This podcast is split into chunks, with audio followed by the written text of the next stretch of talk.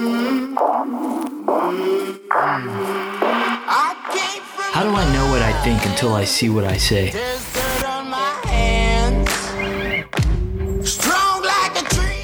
The Green Notebook, carried by military leaders around the world. Within those pages are sweat, tears, triumphs, and the hard won lessons of life. Lessons worth sharing. Each week, the team dives into the notebooks of military leaders, business professionals, authors, athletes and coaches, and entertainers to share lessons and help you lead with the best version of yourself.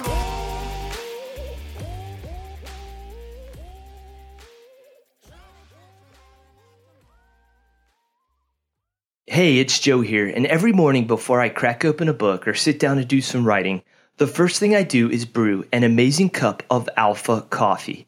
They make premium 100% Arabica coffee, and Alpha has some of my favorite blends. They have Dawn Patrol, which is a nice medium light breakfast blend. I also enjoy Charlie Don't Surf, which is a medium Kona blend. And I even get to take Alpha coffee to work with me because they also make K cups. Not only do they have great coffee, they're a great veteran owned business who has shipped over 20,000 bags of coffee to deployed troops. They also offer a 10% discount to members of the military and first responders. And Alpha Coffee has been an awesome company to partner with at From the Green Notebook. So taste the Alpha difference and purchase their coffee today at www.alpha.coffee or via Amazon Prime. Welcome to another episode of From the Green Notebook. I'm your host, Joe Byerly. And this week, we're diving into the Green Notebook of General Wayne Eyre. General Eyre is the Chief of Defense for Canada. And in this episode, he shares over three decades worth of leadership lessons and how reading, writing, and reflection have shaped his career. We also talk about what it means to be a professional in today's military, the importance of holistic health and fitness for leaders, and why failure is a great teacher. So grab your green notebooks and please welcome to the show, General Eyre. Hey, Joe, thanks for uh, having me on the show today. I'm a big fan of, of what you do, and I listen to your podcast religiously. So for me, it's an honor to be here. I want to thank you for pushing the professional and personal development so much because the tool that you provide is just so useful.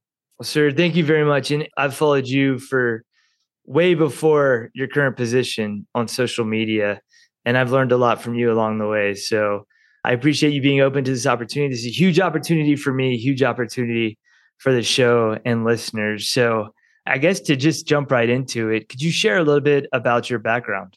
Sure can. So, I grew up on a farm in Saskatchewan.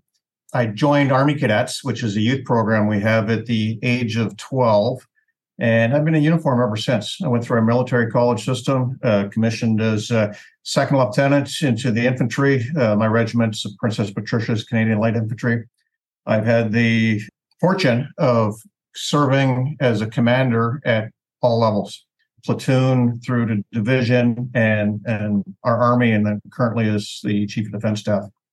Great opportunities to serve around the world, served with the United Nations in Cyprus, uh, United Nations in Croatia at the height of the of the uh, Yugoslav wars, in Bosnia with NATO, a couple of tours in Afghanistan.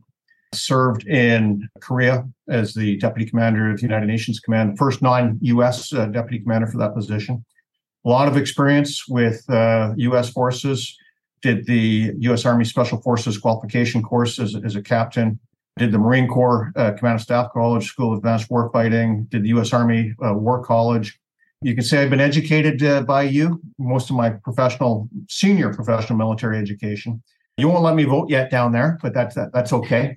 Uh, I've had the opportunity to serve as the deputy commander of 18th Airborne Corps, which was a fantastic experience. And so a lot of time either on deployments or postings working with US forces. And I've got a tremendous amount of respect for the leadership that you have around the world. I'm curious, you know, mentioning 18th Airborne Corps, in that role, for those of you that uh, aren't familiar, one of the deputy commanding generals of the 18th Airborne Corps is a Canadian general, not not a U.S. general. So I'm curious, what did you learn from from that position that you've kind of brought back with you? Well, there were many lessons that I took away from that uh, that fantastic experience. You know, I deployed to Afghanistan with the Corps as the Corps took on the uh, ISAF Joint Command And uh, I took command of NATO training mission Afghanistan as a subordinate command to the uh, the Corps. But you know, just so much. You know, the role of a deputy commander and what that is in terms of extending the command reach for the commander, of being at decisive points, of providing a mechanism in which to extend the communication of the, the commander's intent and likewise be a sensor uh, to bring back uh, valuable observations. You know, better understanding of large scale operations and how to delineate between current operations, future operations, and, and future plans. You know, setting the conditions for subordinates, relationships, super super important, and being able to develop relationships with many uh, senior U.S. officers, paying huge dividends today. In that job is where I first met General Milley, and, and I tell you, in this job, uh, having that connection uh, very, very useful as we face the challenges and crises around the world. You know, something else that was interesting that I took away from that experience was the U.S. Army approach to recognition. It was definitely a positive that I've strived to bring back here to Canada. Recognition in terms of the very formal ceremonies for promotions, for awards, bringing the family in. And I think that is an aspect of U.S. military culture that should be recognized. I'd like to ask a couple questions, if I can, about some of the stuff you just said. You mentioned being a sensor for the commander. And I'm curious, as you've come up in the ranks, you were a sensor for a commanding general, and now you're a commanding general. How important is that to you to understanding what's going on in the force and to some of the decisions you make? Well, for me, it's all about creating a command climate where subordinates, where somebody is willing to bring you ground truth. We've seen too many cases where subordinates are reluctant to speak truth to power, to be the bearer of bad news. And commanders absolutely need that. And so subordinates have got to have the courage to come forward with that truth, but also the commander has got to create that climate where that truth is accepted if the emperor is not wearing any clothes, well, somebody better speak up because otherwise everybody's going to be embarrassed. It's a great point. And, um, you know, it's something that the current 18th Airborne Corps Commander General Donahue, I hear him say it all the time, is that at the 05 command level, the battalion command level, you've got one foot in reality and one foot in fantasy.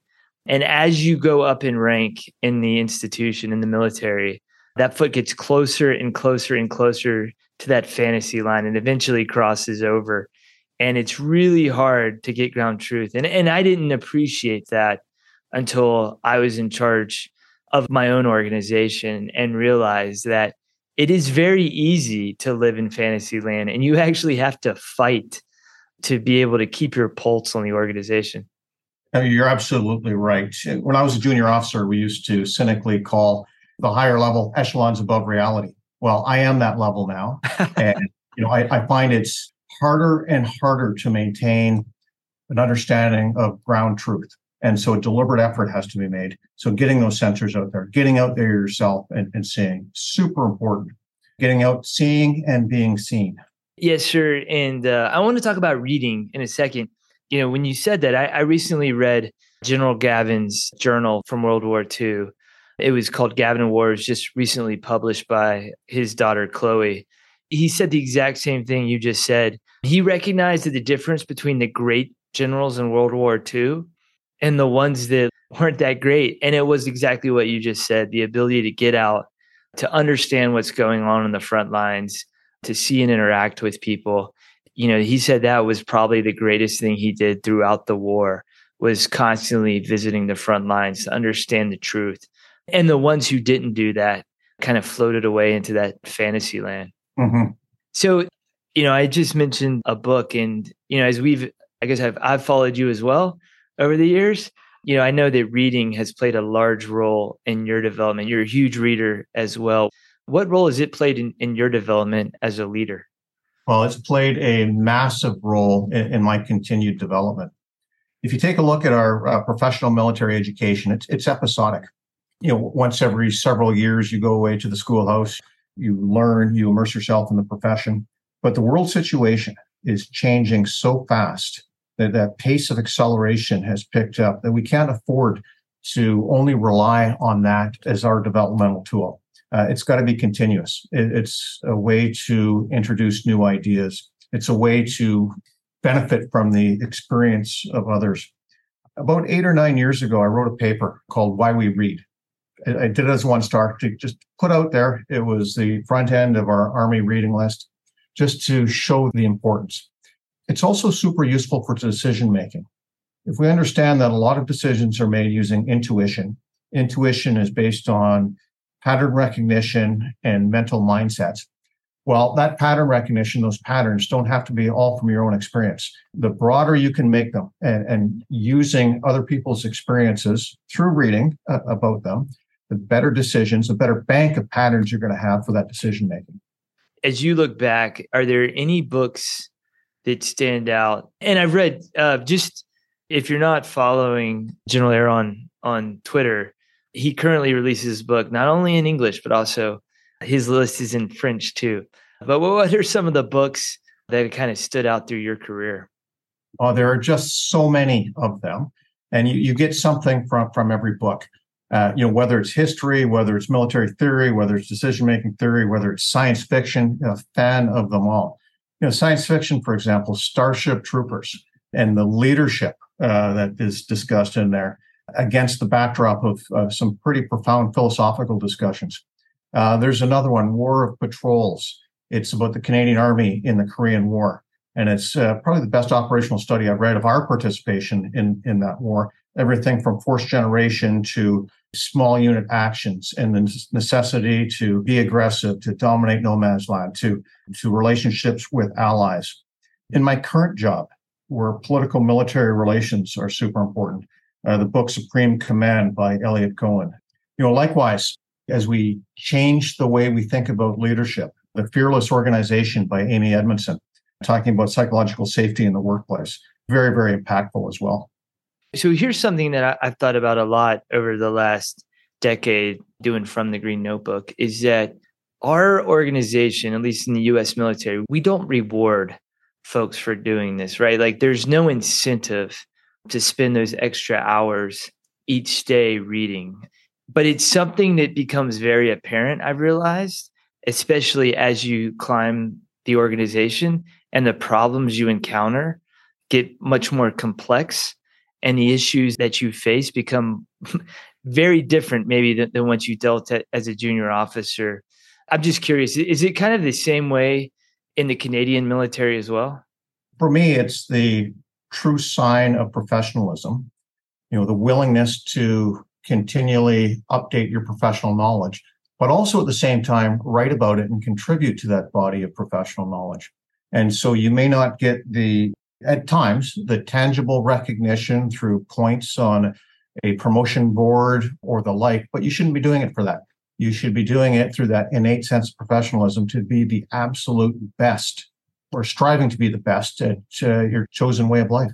Yes, sir. Yeah, I, I was a captain and I read this book called The Last Place on Earth, which is about the uh, 1911 expedition to the South Pole. And the way the author kind of framed the whole thing, but it was Sir Robert Falcon Scott versus Roald Amundsen. And you had Scott, who, for all intents and purposes, was trying to do this thing to be the first country to reach the South Pole because of the recognition, because of the opportunity to to become an admiral in in the British Royal Navy if he was to lead his team. And then you had this other guy from Norway, um, Roald Amundsen, and this guy like he approached polar exploration like it was his profession. So he studied it every opportunity, every book that had been published by a previous explorer, every journal he had read it. And you see as these two guys are trekking to the South Pole, you just see the difference right away Roald Amundsen's ability to anticipate problems, see opportunities. Scott was a struggle the entire way. And in the very end, not only did Amundsen get there two weeks before Scott, but Amundsen was able to bring his entire team back alive. Whereas Scott, we know it happened to them because we read their journals that were next to their frozen bodies in their tent. Nobody made it back. Well, you have recently talked about uh, about the hero's journey and that really got me thinking about and I think you mentioned it, the a military career as the hero's journey, and the hero always trying to make himself or herself better as they go through this uh, this series of trials. And I, I can see the relationship between the two. Again, it's about preparation for the trial.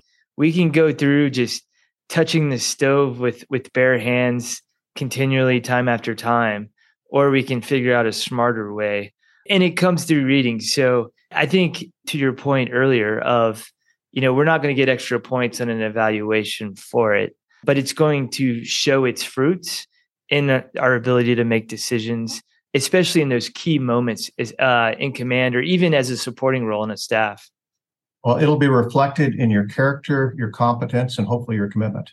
That's a great one. I'm going to keep geeking out, sir. Um, that was like uh, when Epictetus was talking about how do we know if a sheep's eating well? We don't ask it to throw up and, and examine it. It's in its coat that it produces, which is something you know I learned from Ryan Holiday, which I, I know you've read a, a few of his books. I love his books. It's so easy to read, so insightful, and so applicable talking about those, talking about some of the other books you read, like I think that's another important aspect.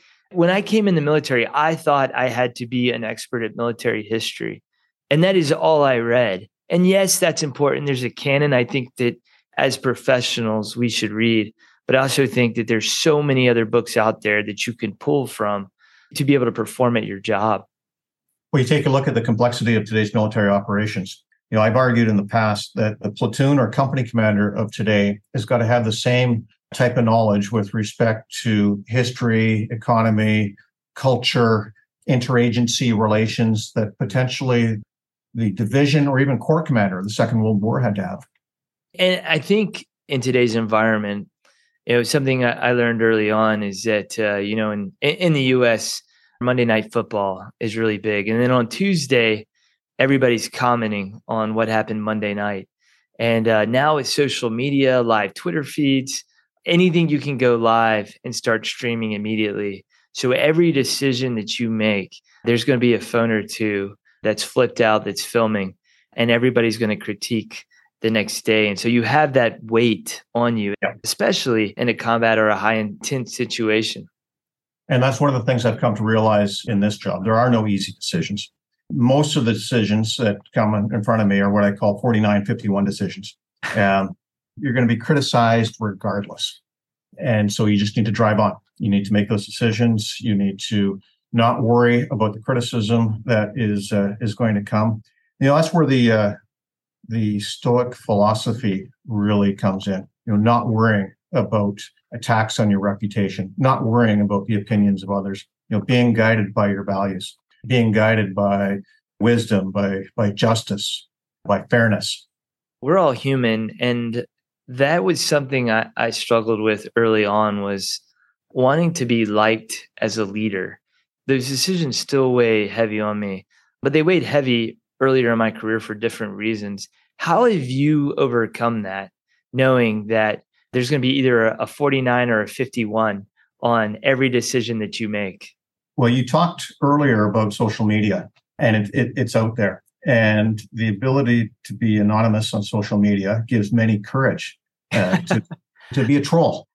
And so, you know, avoiding uh, comments many times, you know, there, there are those out there who want to spread disinformation, who want to attempt to harm the institution, who want to discredit individuals for their own sick purposes avoiding that, you know, avoiding reading many of the comments on social media, staying away from that. Having my public affairs officer give me a synopsis if something is important. Uh, that's important for mental health. It's hard to avoid at times, but uh, you know, one of the things I've come to realize in this job. I remember my interview with with Arthur Brooks last summer, and he was talking about. He said leaders of organizations they are the most objectified position in the organization and we we kind of talked about that. And again, I, I just stepped into the role of a leader, and I didn't appreciate it at the time, and and now I do. And so, how do you? Because I imagine like you can do your best to avoid those reading the comments, reading the tweets, but I would imagine it does, you know, weigh on you at some level. How do you? I guess how do you disengage from the job, or how do you recoup your energy, especially you know as you come across those things? Yeah, you've got to be very keen to ensure that you don't take it personally, to compartmentalize it, to realize, yes, it goes with the position. It wouldn't matter who was was in the position that that would be out there. It's the nature of the times that we are in uh, where that type of commentary, the disinformation that's out there, it's so prevalent. And so not to take it personally, it's albeit hard to do at times. But for me, in very stressful times in this position, you know, reading the Stoic philosophy, reading uh, Holiday's books and other books about that, and just reflecting about the moment we are in, uh, the job that we are doing, and carrying on from there. You know, talking about Ryan Holiday, I've heard that one of your favorite books of his is Ego is the Enemy. Why does that book in particular appeal to you? So I put that book on the reading list, one of the few books I put on the reading list for our general and flag officers, uh, because it is so important. I've seen too many failures because an overly developed sense of ego, poor leadership due to ego, toxic leadership due to ego. You know, ego tends to close off other possibilities. It uh, closes the mind. We got to realize that uh, regardless of what level you're at, you don't have all the answers. Uh, you got to be open to other ways of doing business. You got to be open that maybe you've made a mistake. Humility is is a real virtue. We all, I think, have imposter syndrome uh, when we're put into uh, many of these jobs, and how you deal with it is is important. Do you show that sense of vulnerability and you don't have all of the answers, or do you close down with a sense of overconfidence and and make all sorts of uh, all sorts of mistakes? Being cognizant of ego is super important in a leader. I've learned that, uh, and again, this is not a lesson I learned at 25. This is like a 39, 40 year old lesson if you fake the funk, you will spend more time and energy continuing to fake the funk than actually putting the time into learning whatever it is you were faking. That's one thing that I wish early on in my military career I would have been able to kind of push ego aside and learn instead of acting like I knew the answers. Mm-hmm. No, it's a lesson I think that uh, all uh, need to hoist aboard, especially at the front end of a career. As you've gone up, you've you've watched a lot of people come up before you. You're in a position of of power now. What have you learned about power and ego over the years? Well, I've seen cases where power has affected ego. I think it's part of human nature. You start to believe your own press clippings as people have said good things about you to your face. You just got to avoid avoid believing it all. As you go into these positions, you got to avoid the you know, falling in love with the trappings of office and developing a sense of entitlement for those. Easier said than done. But again, it goes back to creating that climate where people are willing to bring bad news to you. People are willing to tell you, be honest with you, if your personality, if your decisions, if the way that you deal with people is having a negative impact, uh, just to remind you you are mortal you know, I'm reminded of the um, of the story about the Roman generals, victorious Roman generals coming back, and there being a hired slave to whisper in their ear. I think it was a memento mori. Remember, you are only mortal. That's right, and that is useful. I tell you, for me, my wife uh, fills that role uh, on a regular basis. But just being humble and and reminding yourself that yeah, this too shall end. What are some practical ways you would recommend as people come up? Because I I find that too I'm in a position, it would be very easy for me to allow ego and the job to kind of overrule my identity, who I am. Mm-hmm. And I, I do, I find like as much as I read and as much as I, I thought I was prepared for that coming into this job, I find that it actually is a constant battle against allowing myself to succumb to those things that you were talking about. Well, part of it is you know, metacognition, thinking about how you think, taking that step back and analyzing your your decision making. You know, why am I making that decision? Why am I asking for this? Uh, what are the motivations? But also, and again, developing that command climate. I, I mentioned that a few times, but just so important, where your staff feel it's their obligation to come to you if something is going off the rails. But it takes a lot of work and it's a lot of trust and that power differential, especially the general officer rank, it's uh, hard to overcome with uh, with staff. Is that something that you have to explicitly say? Role model? Like like what are some of the ways that, that you've tried to communicate that with your with your people? I have explicitly put it into written direction for close personal staff. You know, so a command sergeant major, my chief of staff, my executive assistant, uh, aides aides de camp. yeah, you, your job is to speak up. If something doesn't look right, challenge me on it. And then when they challenge you on it, you got to be disciplined enough not to bite their head off, to welcome that and thank them. That's a great point. You actually have to celebrate when people do it, not just bite the side of your cheek and take in all the information. And that's not easy to do. I'm sure for you, it's a very deliberate thing that you do as well. I read a book once, I think it was called Five Dysfunctions of a Team, where one of the practices early on in, in, in taking control of something, in chairing a meeting or something, is having a, an agent planted who will provide a dissenting comment or challenge you on somebody and setting the climate right up front. It's okay, this is welcome. Having people who question, who disagree, loyally disagree, because disagreement is not disloyalty, but just setting that uh, that example where it's welcomed. Sir, that's such great advice across the board when it comes to that. What I've learned is that climate is not something that it's going to happen whether you are deliberate about it or not. And so I think it's the stuff that you're talking about, the importance of being deliberate about what you want and then to celebrate it when you see it. Absolutely. Now, sir, I'm curious in your your current job, right? Like I can't imagine, you know, again, I, I'm I'm just at the lower echelons of our army, but like where you're at, because not only do you have the Canadian Defense Forces under you, but you're also looking out across the world as well. So, what are some of the challenges that you're facing in your current job? It's been a fairly unique uh, set of circumstances for someone to take the role as chief of defense staff. And so I was uh, appointed as the acting chief of defense staff after my predecessor, well, two immediate predecessors were under investigation for sexual misconduct. And so I came into the role with no handover and just thrust right into the middle of it and you can imagine the media feeding frenzy that uh, uh, that came after that. And and so we had a reckoning with some historical cases, uh, extremely stressful.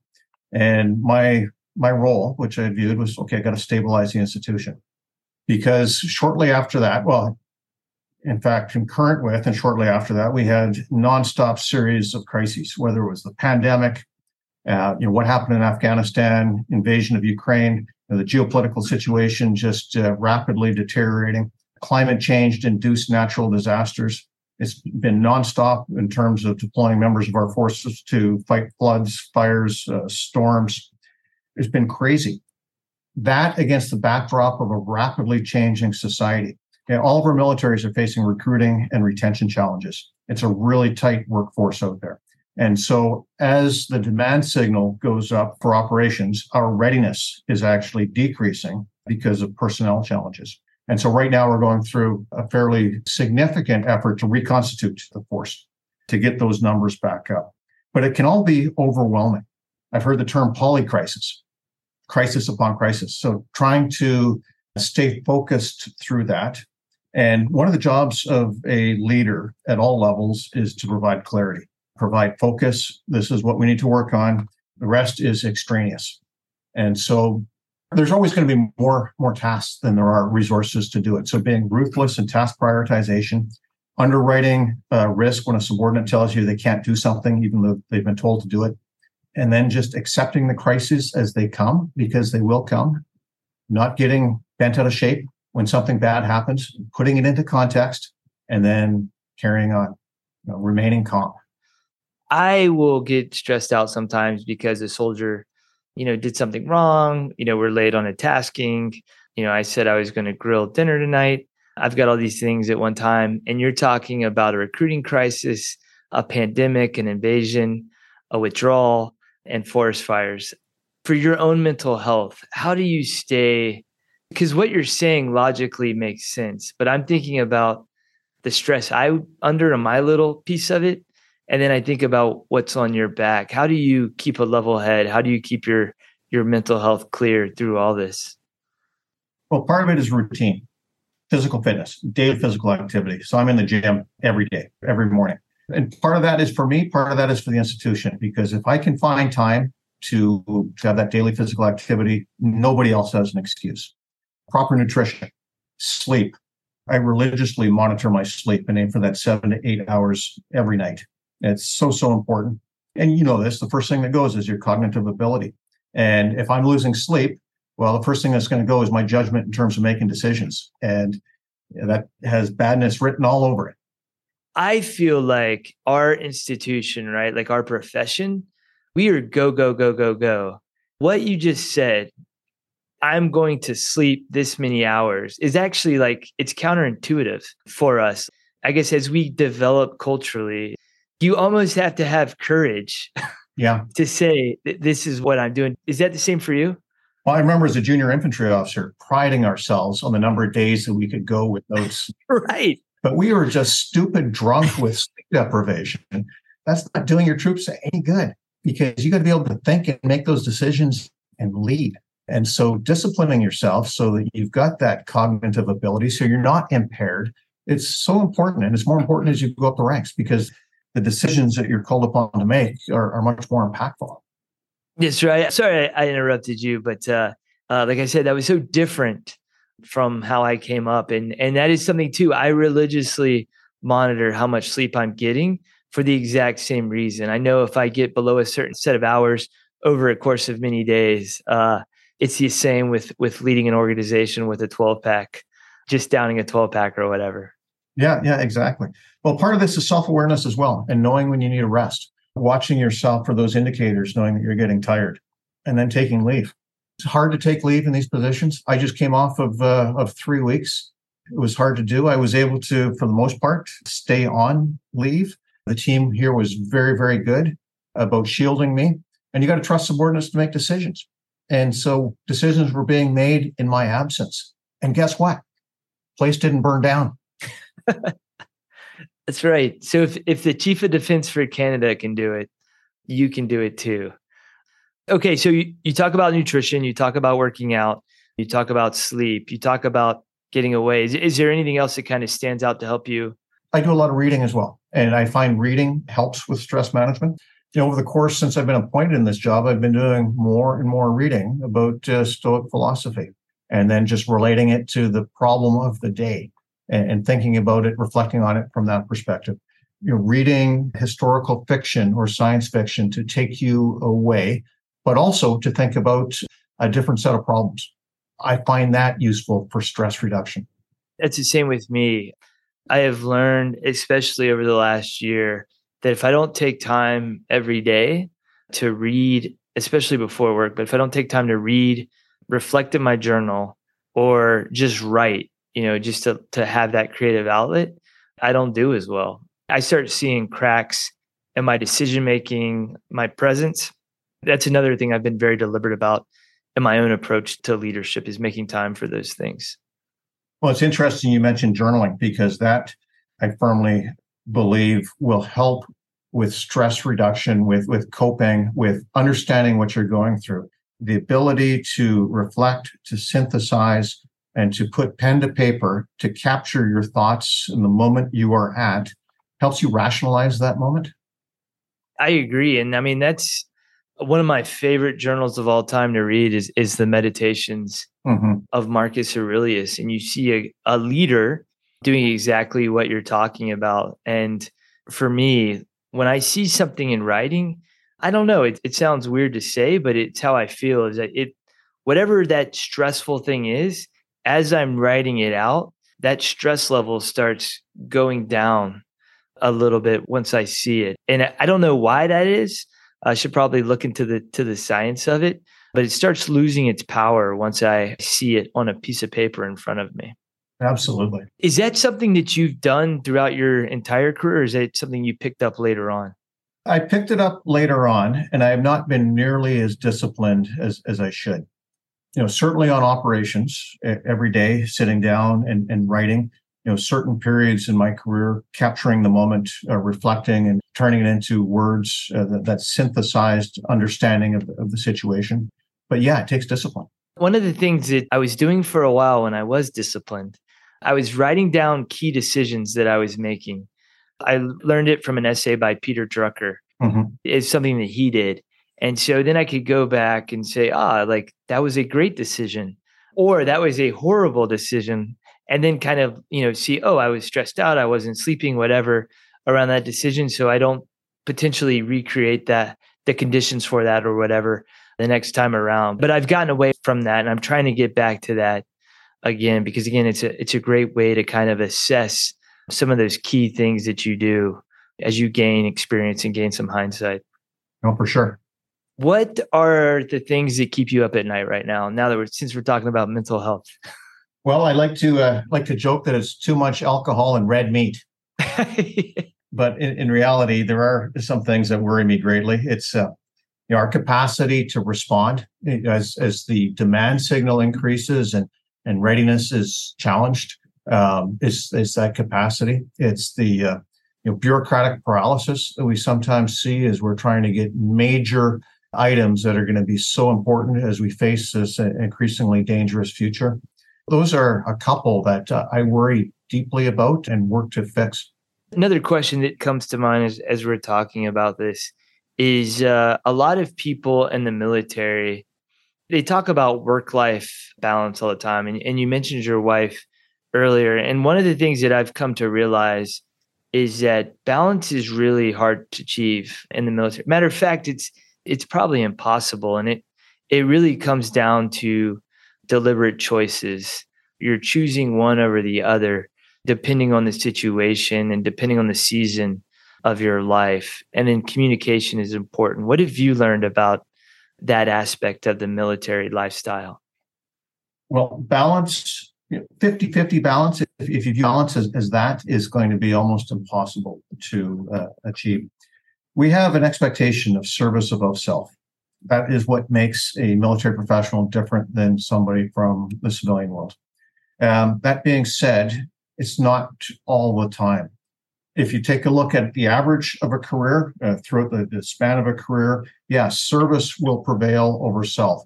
But that being said, there will be certain life events, certain periods in your life where self will be more important than service. Those key life events, marriages, births, events with your children, deaths, that self absolutely has to take priority. And I think commanders need to understand that uh, as well. So it's not going to be 100% all the time. Uh, on average, uh, service will prevail, but not for every uh, activity or event. That's some great advice. And, you know, along that line of giving advice, you've been in for a little bit in the Canadian military. What advice would you give to service members just joining today, whether it's your force, my force, or any of the other ones from NATO and our allies? our allies and partners? I think, first of all, it's important to recognize that we are living in historic times, and history may view this period that we're in as a turning point, and the world is becoming more dangerous. And so, you know, I've had the opportunity to be involved in some pretty interesting things throughout the course of my career. Those interesting things are going to continue for that next generation at an increased pace. So that next generation, they're going to be part of something bigger. And that bigger is ensuring our way of life can continue, that liberal democracy in this world can continue. So making a difference uh, should be at the top of, of their mind. And they're going to have the opportunity to do that. But making a difference as part of a bigger adventure, that hero's journey, if you will, this is such a great lifestyle in terms of that journey. I am envious. I would do it all over again in a heartbeat. But in terms of advice, it is continuing to learn. Just with the pace of change that I talked about before, learning continuously, continuing to hone your own professional knowledge, your own personal knowledge, learning about uh, human nature, learning about multiple disciplines. Uh, so, so important. That, that intellectual curiosity. I've said a few times that curiosity is as important as courage in a military professional. That has to continue. But yeah, I would do it all over. Speaking of the hero's journey, you know, as, I look back on my own career, I am today because of the experiences I've had. And those experiences I've had have helped me learn so much about myself because of the challenges that I face, because of, you know, the tough days and the great days. And it's made it's made it worth it. And so I'm in the same boat as you. I, I wouldn't I wouldn't trade it trade it for anything. Well, it's the failures as well you know, one of my favorite philosophers, we've been talking about philosophers, little green guy by the name of Yoda, uh, talking about failure, it being the greatest teacher. It is. It is. I have learned more from my failures. And that's something that I talk with my folks about is failure really is just a data point that's going to teach us something. And I was going back through some old articles that I wrote when I had a lot more uh, courage, I think, when I was much younger. And I actually wrote about failure and I said, failure can either destroy us, it can define us, or it can develop us. That third one, uh, the one that uh, the little green guy Yoda teaches, it's much harder to do and allow it to do than it is for us to just say here. You know, going back to advice to to military leaders, the advice around failure is important as well. To embrace it. If you fail, it means you've tried. Now, these are failures of commission. There's you know failures of negligence. Yeah, you don't you don't tolerate those.